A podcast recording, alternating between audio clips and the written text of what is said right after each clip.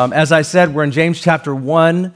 This is the third message in our, in our series so far. There'll probably be about six just in chapter 1.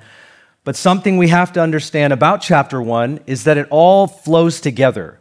It's one conversation, really. He doesn't really stop and focus on another topic. It's actually explaining thoroughly and completely the topic that he began. And that's what we're going to find. And so I do need to do a quick recap, a little bit of review. I'm just going to do it real simply. James chapter 1, verse 1 through 8. Here's what we've already read, what we've looked at and talked about. The first thing is the context of the book of James. We talked about who wrote it, who did he write it to, and the general theme, which I'm calling authentic or practical faith. The second thing we talked about were that trials and temptations are inevitable, but we can and should, because of Jesus, have joy because we know that God is using them for good if we give them to Him. It's something that James highlights more than once. And the third thing is we may experience doubt in our difficulties, but God will always give us wisdom when we ask Him. That's what God does. If you ask for wisdom, God will give it. And then what James does as we look at verse 9 is he starts to talk about some specific things, and I'm calling them two different tests which we would need wisdom in. And you may find yourself in one place or the other or somewhere in between. But I think what we're going to uncover today is that most of this will just uh, apply to us, if not now in the future, or it already has. But here's what it says in James chapter 1, starting in verse 9. He says, But the brother of humble circumstances is to glory in his high position, and the rich man is to glory in his humiliation, because like flowering grass, he will pass away. For the sun rises with a scorching wind and withers the grass, and its flower falls off, and the beauty of its appearance is destroyed. So too, the rich man in the midst of his pursuits will fade away. Blessed is the man who perseveres under trial, for once he has been approved, that word also means tested, he will receive the crown of life which the Lord has promised to those who love him. Amen. This is the word of the Lord today. James wrote these words somewhere around 50 to 55 AD. Now, that's important because their social and economic class couldn't have been more divided. Your economic standing in that specific generation was you are rich or you are poor. Now, in our world, we talk a lot about the middle class. That didn't really exist during that time. So, if you're rich, you hang out with the rich. If you're poor, you hang out with the poor, and there's not a lot of integration. And the reversal of someone that was poor becoming rich, it happened, but it was rare. Someone who was rich became poor. That happened quite a bit more because of the Roman Empire. But as Christianity grew in the first century, something interesting started to transpire. And that was as rich and poor came to Jesus, there was now an intersection for these two classes to integrate. And I think actually the church could be even in our culture. I don't know how much time I have to share about this, but in our culture, it's probably one of the last standing places where people from different classes of all kinds are actually going to interact. We could be poor, we could be rich, we could be of a different ethnicity, have a different culture, language, background, political perspective. This might be, the church might actually be the last place where we don't only sit in our own echo chambers. And may God help us to continue to be that. But here's what we know the ground at the cross is level for all people, brings us together. Jesus brings us together. It doesn't matter what your race or your class or your status or your age, the gospel calls every person to repent of their sin and turn to Christ for salvation. We know this, and James talks about it directly, and he said that our faith in verse 3 would be tested. This is what he talks about the tests of our faith, that we need to go through them and not seek to get out of them. And now I believe what he's going to talk about, as we've read through verse 9 to 11, he's talking about some of the tests that we're going to have. And the first one I want to bring up to you is called the test of poverty. In verse 9, he says, The brother of humble circumstances. These are not words that we use. So, humble circumstances refers to a person who is poor financially, but also has a low social standing. So, it isn't that you don't have money, It's that you're not known in society, so you don't have any social standing either. Then he specifically tells us what that person is going to do. So let's just say if you're poor and you don't have social status, here's what I want you to do glory in your high position. What in the world does that mean? Can you imagine like people in the first century getting this letter? Because people would read this letter. They'd gather, hey, everybody gather around. Let's just say it's a group of people who are in that, that poor uh, part of society. They gather around and they're reading James' words. Oh, James has some wisdom for us in the trial that we're facing. It says, for those that are in humble circumstances, that's us, glory in your high position. That means to rejoice that we have a high position. What high position is this man talking about? we have nothing to speak of. And, and it reminded me of Luke chapter 6 and verse 20. You might remember Jesus is talking to his disciples, and it says this He turned his gaze, gaze towards them, and he began to say, Blessed are those who are poor, for yours is the kingdom of God. Blessed are the poor, for yours is the kingdom of God. Here's what James is talking about. Jesus certainly is talking about He's speaking to a difference between a worldly reality and a spiritual reality. That we have labels in society, we have labels in this world, and James is saying no matter what your label is in this world, it is not that way in heaven. If you're in Christ, this is not who you are, and it is not what you are. And this is an important truth for those that might find themselves in the camp that James is referring to. So a person may have nothing and no recognition, but if they have Christ, they have everything. And the Bible says that they are children of the living God.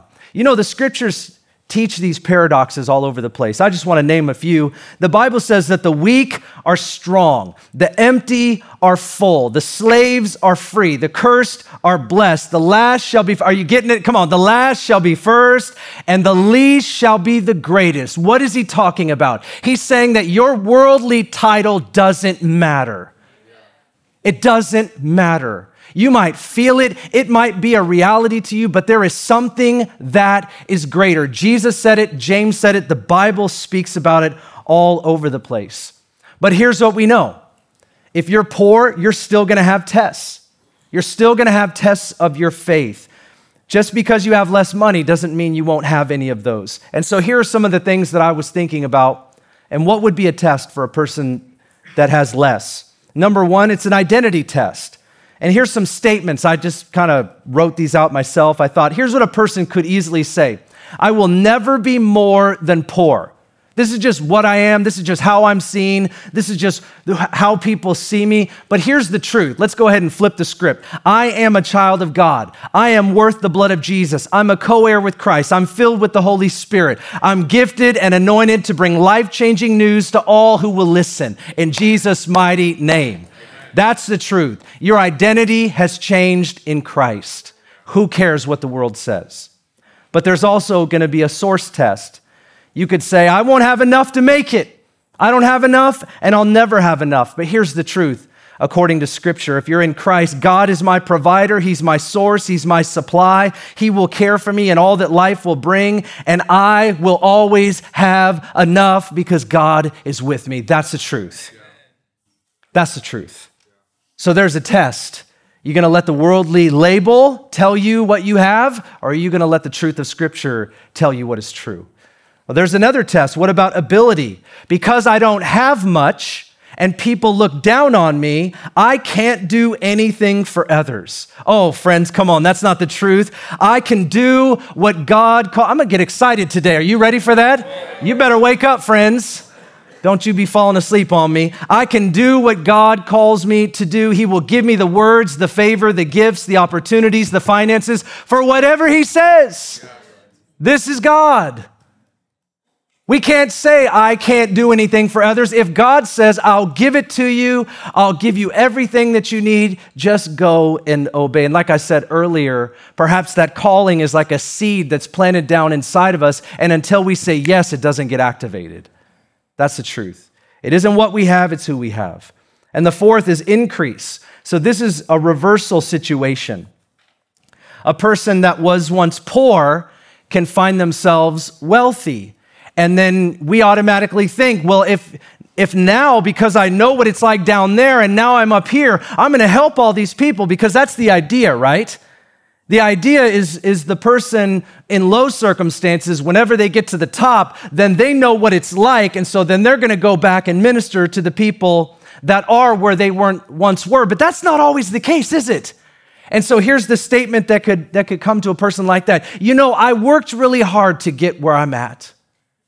I worked really hard to get what I, to get what I have. When the poor become rich, it's not really common in the first century, but it did happen to one of Jesus' disciples. You remember a guy named Matthew? I mean, he was probably just a lowly Jewish boy in a regular family, but he had to betray his family to become a tax collector, and he became a chief tax collector. He turned his back on all of his people. That's what it cost him to become rich. And he was rich. And isn't it amazing that when Jesus walked by his tax collecting booth and he looked at him, he said, Come follow me, he did not hesitate. Why? Because he found out that riches are nothing. And when Jesus walked by, that's what he really wanted. And he spoke to something in his heart that God himself put there. But when poor become rich, they don't automatically become generous. Did you know that over 50% of people that win lotteries lose everything and go bankrupt within three to five years. I mean, this is written on extensively. Not my opinion. You can actually go online and read stories, like detailed stories about people that won 10 million, even 100 million dollars started giving that money out. Some, it, I mean, just terrible situations is what we read about. So, a person that has this great reversal, we think, oh, that person's gonna give back. They don't always give back, friends. That's not what happens. But there is a seduction in our world for us to always have more. Everybody say the word more. That, that word encapsulates what I feel like our culture is speaking to us all the time. You need more because you don't have enough. You need more. You can't help people until you have more. You can't be secure until you have more. You need more. That's what you need. Hey, what do I need? More. That's the cultural word today, isn't it? It's more, more, more, more, more, more. You never feel like you have enough. So it's almost like this thing, like you, friends, sitting here today, we might be really wealthy, and yet the culture is telling us that we're not. I'm not going to preach to you too harshly today, but if you have a car, you're better off than most of the world. How about a mattress? Okay, Ben, don't do it to me today. Don't come in. That's not right, Ben. It's not right. Didn't even have all my coffee yet. Didn't even do it. When I was 18 years old, I got, you know, this seduction. I was uh, working at Washington Mutual, now Chase, excuse me. I was working at Washington Mutual, and uh, there was a guy that I met there, and he started talking to all of us about how if we invested into this company that was about to go public, it was going to go public on the stock market, but it's not there yet. And, and this company is just allowing Christians, oh, yeah, they had to throw the Christ card in there, you know uh, just allowing Christians to get in, get in on it. And I was literally told that if I invested, and all I had at the time was thousand bucks to my name, if I invested that money, it would be a hundredfold. I'd get a hundred thousand dollars at least. You're laughing at me already because you know exactly what happened. Mr. Ben Dixon didn't get one dollar back. Now, I hope somebody went to jail. Everybody say justice. All right. and may justice be for you as well, not just me, but, but uh, I was seduced into this idea that if I give you my money, this pre public going to the stock market, I mean, just, just some of you, I don't even want an amen, but I know you've been seduced by these ideas. Somebody came to you at some point in your life. I cannot tell you. Now, this might ruffle a feather or two, but I cannot tell you how many people have sat down with me and pitched an entrepreneurial opportunity. Come on now. I'm all for free enterprise. Amen. Small businesses, do it. Amen. Go for it. I'm all for investing. Do it. Go for it. Let, be led by the Lord. But just don't drag everybody else into it with you and kill all your relationships while you do it. Amen. I'm just trying to say that uh, it's not worth ruining your relationship. So I'm just, uh, I'm digressing. Get back to the word. The, all right, the word. But so many people, I've had people just like sit down with me and literally like try to speak for me like, Pastor Ben, I don't want you to get too excited right now. I don't want you to go tell the whole church, right? We got to kind of tone it down. And I'm sitting there like, I couldn't be thinking anything further from what you're talking about. You're like trying to sell me a $5,000 vacuum. I'm telling you, I ain't buying. Like I'm stone cold, baby. I'm one of those, all right? You just it's it's amazing, right? I learned from from my family, and I'm the guy that goes. If you're a car salesman, I'm the one that goes to the car salesman, and he's like, we go back and forth multiple times, and finally says, "Well, how much do you want to pay?" And I'm like, I would like to drive this car off the lot and have not paid anything. That's what I would like. If you really want to know, Frank. And I know it's not fair. We have car salesmen in here, and I apologize to you, but that's just, I'm trying to tell you, I'm, God's working on me. So, but I've also been taken. And that's my fault. I don't blame anybody else for that. That's my fault. But why? Why do we allow ourselves to get into these situations where we know that we shouldn't do this? Because there is a seduction in the world that is telling us that we need more. And I want to tell you something. This is a test for people that have less, 100%. Another test for people that have less is they always look down on people that have more and blame them. Not everybody does this, but it, it, it does happen. So I don't have to be responsible for how I spend my money because I don't have much. But those rich people, they're really the problem. And friends, that is an excuse. I've had 200 plus interns, and I watch them go to Starbucks darn near every day. And they talked about how other people need to give to the church, and other people need to give to society, and other people need to do all this. And I'm like, proportionality wise, you guys waste more money than some people I know that have far more than you'll ever dream of. So don't you be talking. All right, let's go. Let's, let's back up. Come on. I'm kind of playing dad for a moment. You're like, I don't need that, Ben, but you can talk to my children if you want to. Praise the Lord. Thank you. Glad to be in church today. I knew this was the day that the Lord has made. I shall rejoice and be glad. Don't look at your kids now. Don't. Just text them and say, You got to listen. All right, so look what the writer of Proverbs says. This isn't David. Uh, Proverbs 30, verse 8. He said, Keep falsehood and lies from me.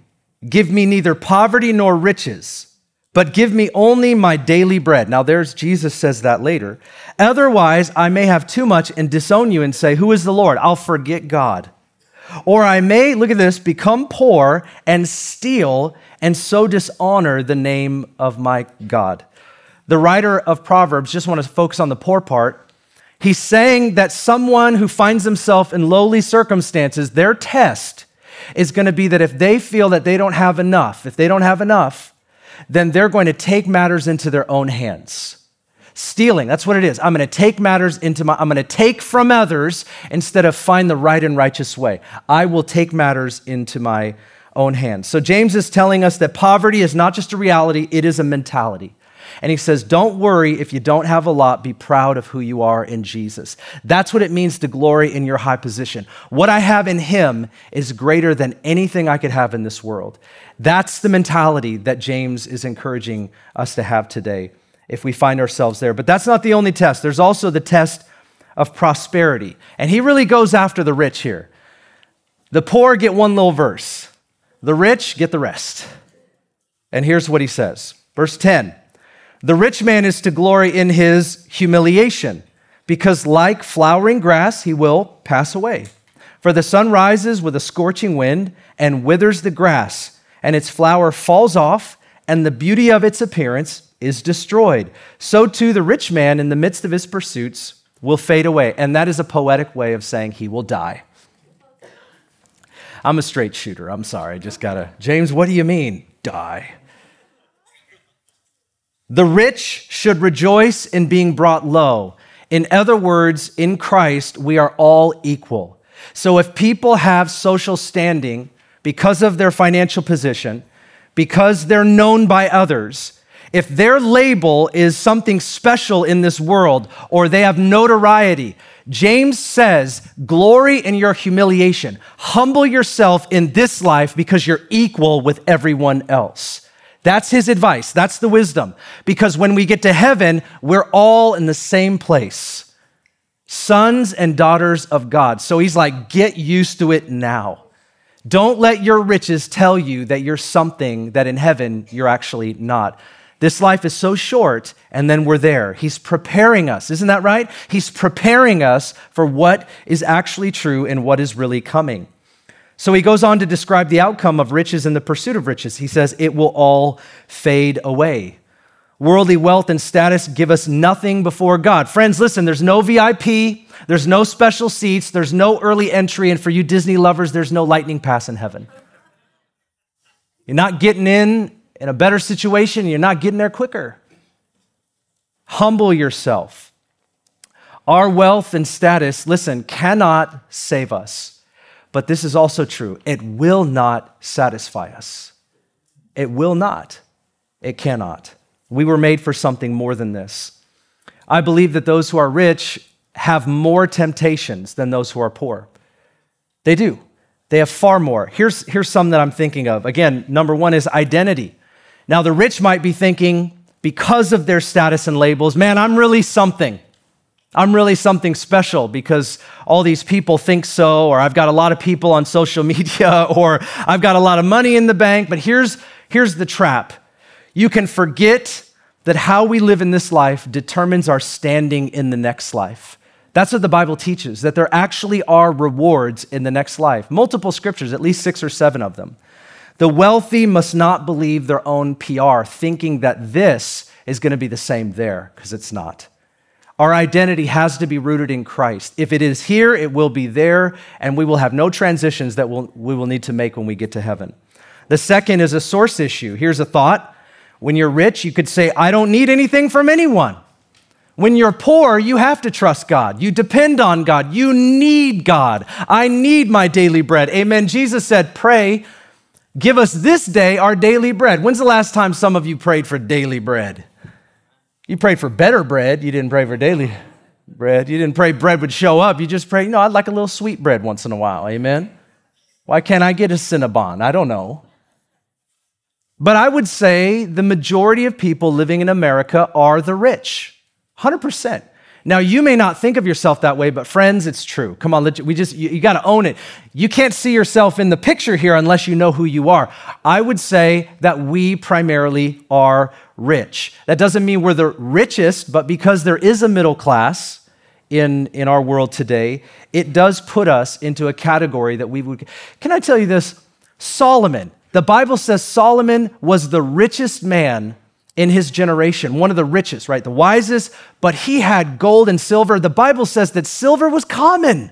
It was almost like worthless. Like, hey, let's just make a house out of silver. Sure, we got extra. I mean, I bet his daughters got like a dollhouse made out of silver and gold. I mean, that's what it was.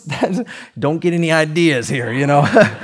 but I'm just like, that's how common, that's how rich he was. This stuff was common.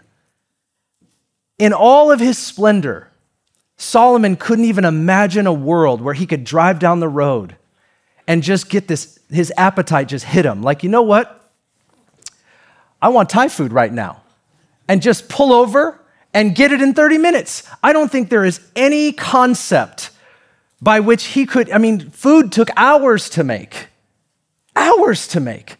We can get food right now, any kind of food. I mean, if that isn't rich, I mean, I took a shower this morning. Some of you did, some of you didn't. No judging, all right? But you turn on, I mean, oh man, it's not hot yet. It's not, I mean, gosh, I'm like two minutes in. I'm like, can you believe that it's not warm yet? I mean, we, we just take this stuff for granted. How long do you think it took Solomon to have a hot bath? How many people did he have to employ just so he could have warm baths? I mean, we don't even think like this, but that, friends, rich has to be defined in, in a way where we see what we really have. Okay, we see what we really, we look at him, he's like, he has silver and gold, but we got hot water. We got Chick fil A, amen. We got, you know what I'm saying? I mean, Starbucks sometimes apologizes to me when they don't get the coffee that quick. And I'm like, hey, no worries. That was actually really fast. Uh, unfortunately, I wasn't paying attention right now. I mean, they're like, I'm sorry. It was like three minutes the pressure that they're under. Come on, pray for your baristas and baristos. But when you're poor, you have to depend on God. And when you're rich, you don't feel your need. Think about how prayer can be so difficult for the rich. That's why it takes a difficult situation sometimes to really start praying and calling on God. Now, I don't want to put you in a guilt position, but if the shoe fits, just think about it with me. Sometimes we don't pray until we feel our need. This is why we spiritually have to know our position before God. And when our mind is renewed to know who He is, who we are, and where we really are, prayer is easy because uh, we depend on God no matter what our bank account says or what other people say about us. We have a dependence on God that's rooted in scripture and truth, not in the world that we live in and any labels that we might have. What about an ability issue? So, this is where a rich person, you would think, has the ability to help more people and do more, but they might say, Well, I want to be careful about what I do for others. You know, I don't want to enable anybody. I, the rich are not always generous and obedient and kingdom stewards. They get seduced into storing up. This scarcity mentality, isn't that a crazy thing? You can have so much, just especially if you're older here, okay, like over 20. when I came to Jesus, I was 19. The altar call, come and give all to Jesus. I mean, I literally had probably what was in my pockets. It was easy to give all to Jesus. I didn't have much. Did you guys have much? and you, you dreamed of a house and car, and now you're living in far more than you ever dreamed of. Come on, some of you realize that today. I have more in this world than I ever thought I would have. And yet the world is still beckoning me into more. Can you believe it?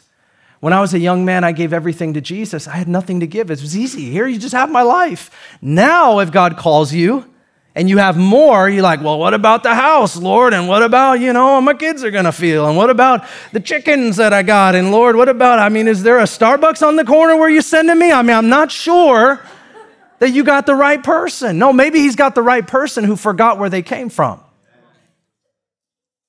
Maybe he's got the right person, but sometimes we, in our accumulation, it makes it so much more difficult for us to say yes when that's really what our heart is saying. We want to say yes in obedience to Jesus. This is why it's hard for the rich. That's a test, isn't it? You say, God, use me however I want. I mean, it's a nice thing to say in worship. Lord, I love you so much. I love you with all of my heart. But man, we got to answer for that. We have to answer for that. Do I love the Lord? Do I love him like I used to when I had nothing? Is everything I have really his? Wow, that's the test, isn't it? If you feel it, you should. What about losses? This is a great reversal where someone who has a lot loses it all of a sudden. This did happen in James' day quite a bit. They could say, Where is God and why is He not blessing me? I mean, I have enough food, I've got a place to live, but I used to have so much more. The blessing of God was with me. And in their culture, if you had more, you were blessed by God. So when the great reversal happened, and a rich person became poor, they started to blame God. You'd get confused. You'd walk away because their identity is wrapped in what they have and not who they have. God, why are you not blessing me? See, blessing is now defined by material possessions and money. And that's the wake up call, isn't it? See, it's easy to praise and bless God when you have a lot and all is well, but what are we like when we lose it all? What are we like when we lose it all? My parents, I love them and they're, you know, in their 70s, which is young. Come on, somebody say it. And so occasionally we'll have one of those morbid conversations, you know, like I'm like the executor of their estate. And so uh, we'll have the, I hate those conversations. Like, let's not talk about this right now. Here, have another coffee. You know, say, another coffee. It's fine. Chill out. Um, but they'll say things like this to me. They'll be like, hey, you know, here's what we have, and here's the paperwork, and here's, you know, get everything, all that, and it's good. And we've got estate lawyers in the uh, church who are probably saying amen to that because they know it doesn't happen sometimes but they'll say, well, hey, I don't know if anything will be left because I might just get sick and have cancer and just die and all the uh, money's everything's gone. I'm like, can we just not go there? But you know what's interesting is like, that's true. I actually now appreciate that. Like, who cares about the stuff when we don't have the people? Right? So, I, as morbid as it might sound to say it, I'm actually glad they do because it's reality. It's about what's most important.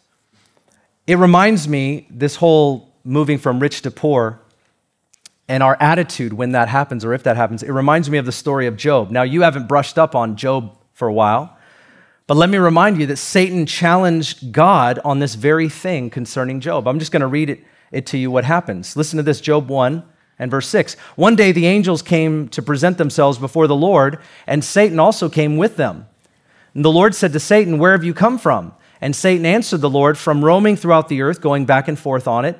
Now, first of all, I don't like the fact that God's talking to Satan.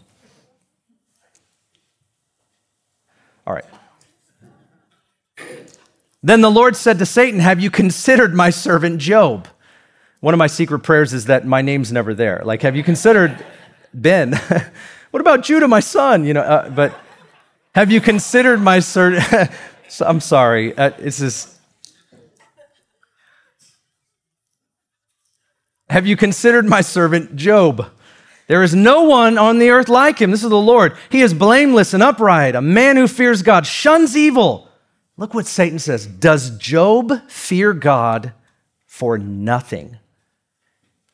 Have you not put a hedge around him and his household and everything he has? Have you not blessed the work of his hands so that his flocks and herds are spread throughout the land? But now stretch out your hand and strike everything he has, and he will surely curse you to your face. And look what the Lord says. Very well.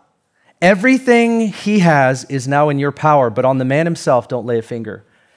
God allowed Satan to take everything from Job, and Satan took everything from Job. And Job's perspective later on was, you know, he gives and he takes away, but blessed be the name of the Lord. So we go through, I, I don't have time to get into that, but here's what Satan's theory was. He says, The only reason Job loves and serves you is because you've blessed him because of what he has. The only reason that Job is this way and your narrative of him is such is because he has all this stuff. Take it away and see what kind of man he is. See, don't you love James? James is preparing people like us that if we have everything taken away, that we will still be able to respond. The Lord gives, the Lord takes away, but blessed be the name of the Lord. This is what James is preparing them and us for. I've seen plenty of people question God, walk away when they get reduced in life and test, and you have as well. We've all had these temptations. Maybe the question is, why would you do this? Why would you allow this? And we need to remember, friends, James is saying everything fades away, everything is gone at the end. What we have is in Jesus Christ. This is a principle if you go through that situation where you had more, let's say you lost a job, you lost a business, you used to have more, okay, I'm not trying to criticize how you felt through that, all right? I just want to give some wisdom that comes to my mind when I think about transitioning from one place to another. That can be hard, but let me tell you something about questioning God. I want to encourage you never give up what you know for what you don't understand. God, I don't understand why this business didn't work out. I don't understand why I lost this job. I don't understand why these relationships are moving this way. I don't understand why I can't seem to do some of the things that I used to do. I don't understand why I'm in this position of life. At this age, I thought I'd be different. I thought it'd be different, and it's not. I don't understand. But here's what you've got to remember I will not give up what I know for what I don't understand. I know that God is good. I know that God loves me. I know that His mercies are new every single morning. I know that His presence is with me right now. I know that I have a church family that loves me and prays for me. I know that He will provide for me. I know that God has good intentions towards me. I know that I know that I know, and I'm not going to give up what I know for what I don't understand. And you shouldn't either. Amen. But this can happen when we're tempted. This can happen. Well, what's the reward of perseverance? Ben, come on, the tests are the tests. What, what about that? Well, here's what James says in verse 12 Blessed is a man who perseveres under trial, for once he has been approved, he will receive the crown of life, which the Lord has promised to those who love him. In our perseverance, I think there's a couple rewards. I'm just going to highlight two. One, I'm just going to throw at you, the other one, I'll, I'll take a moment on. But the first is the reward of real contentment. This is what Paul talked about in Philippians chapter 4. He says this I'm not saying this because I am in need, for I have learned to be content. That means I'm satisfied with where I'm at and with what I have. I've learned to be content, whatever the circumstances. I know what it's like to be in need. I know what it's like to have plenty, and I have learned the secret of being content in any and every situation, whether well fed or hungry, whether living in plenty or in want. I can do all things through Christ who gives me strength. Now we love Philippians 4:13. We quote that, but it is in the context of being content. And doesn't it often get quoted in the context of getting more? now you got to go change some of those devotionals. I know it. I know you do.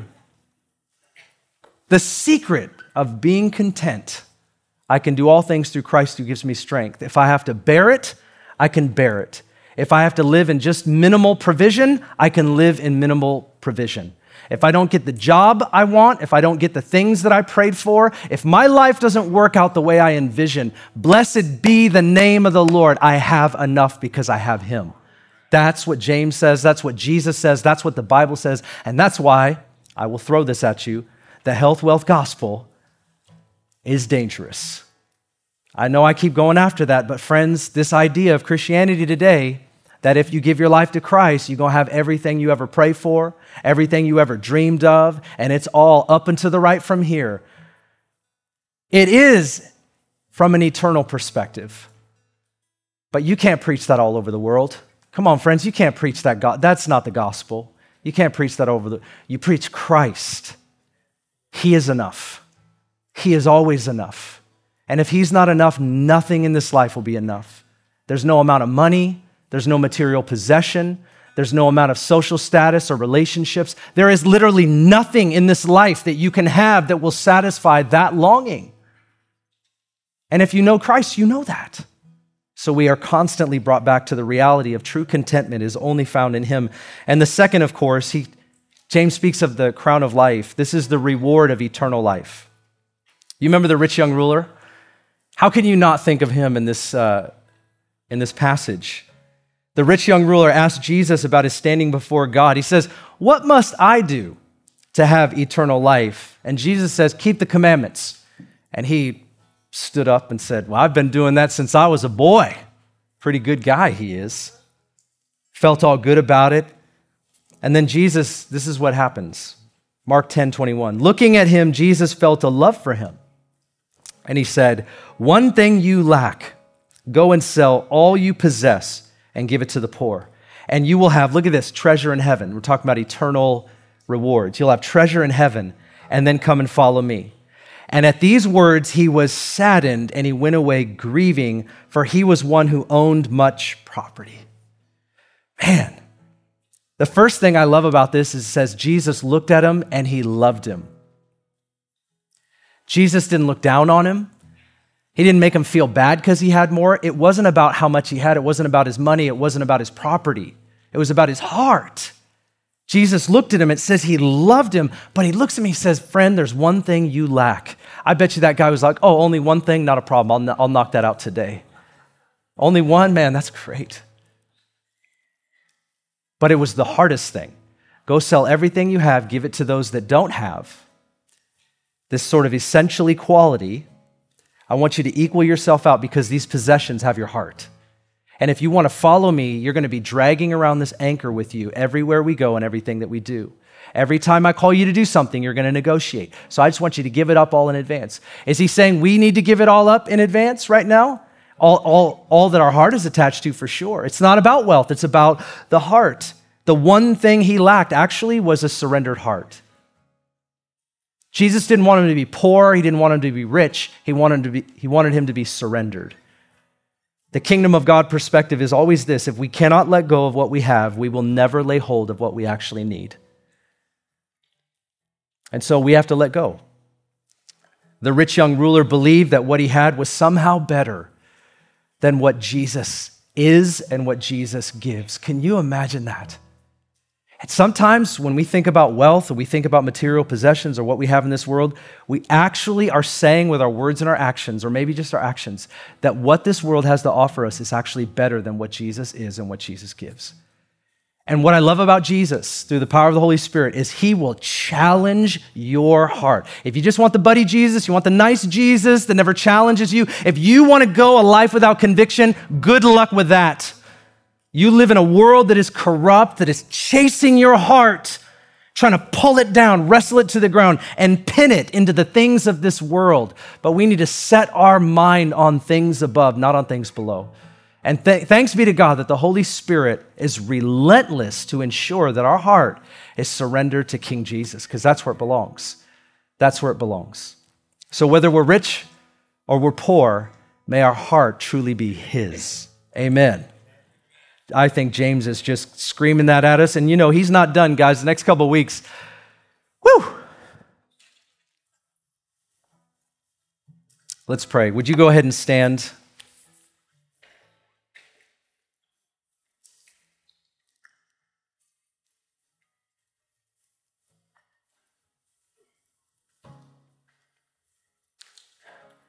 Wealth cannot save us, only Jesus can do that. And wealth cannot satisfy us, only Jesus can do that. Would you pray with me today that the true longing of our heart would be the focus of our heart? Would you pray that today? Lord, don't just satisfy me, but ensure that my heart is focused on what real satisfaction is and where it comes from. Father, we pray today in the name of Jesus that you would look into our heart and investigate. God, I pray that if there is anything in us that's deviated or deviating from actually walking through the tests of poverty or prosperity and landing in a place where you're first and foremost, Father, I pray that you would excavate our heart. I pray that you would convict us. I pray that you would convince us that you're better and you always will be that you would ensure that longing remains, that it abides every day of our life, not just in 21 days of prayer and fasting, but we would have a fresh sensitivity to the Holy Spirit. Lead us, Lord, into all truth. Guide us into all truth. And help us to follow Jesus the way that he deserves. That can only be by the power of the Holy Spirit. I pray you bless our church. Father, I pray you'd lead us today and the days to come. And I pray, Father, that you would give us grace as we endure temptations, trials, and difficulties, and whatever that might mean for each of us. In Jesus' name. And everyone said, Amen and amen. Thanks for listening today. Pastor Ben's mission is to equip the church to impact the world. If you want to get connected, check the show notes and visit bendixon.org. From there, you can learn about Pastor Ben's other podcasts, the books he has written, Ignite Global Ministries, and the online Immersion Discipleship School.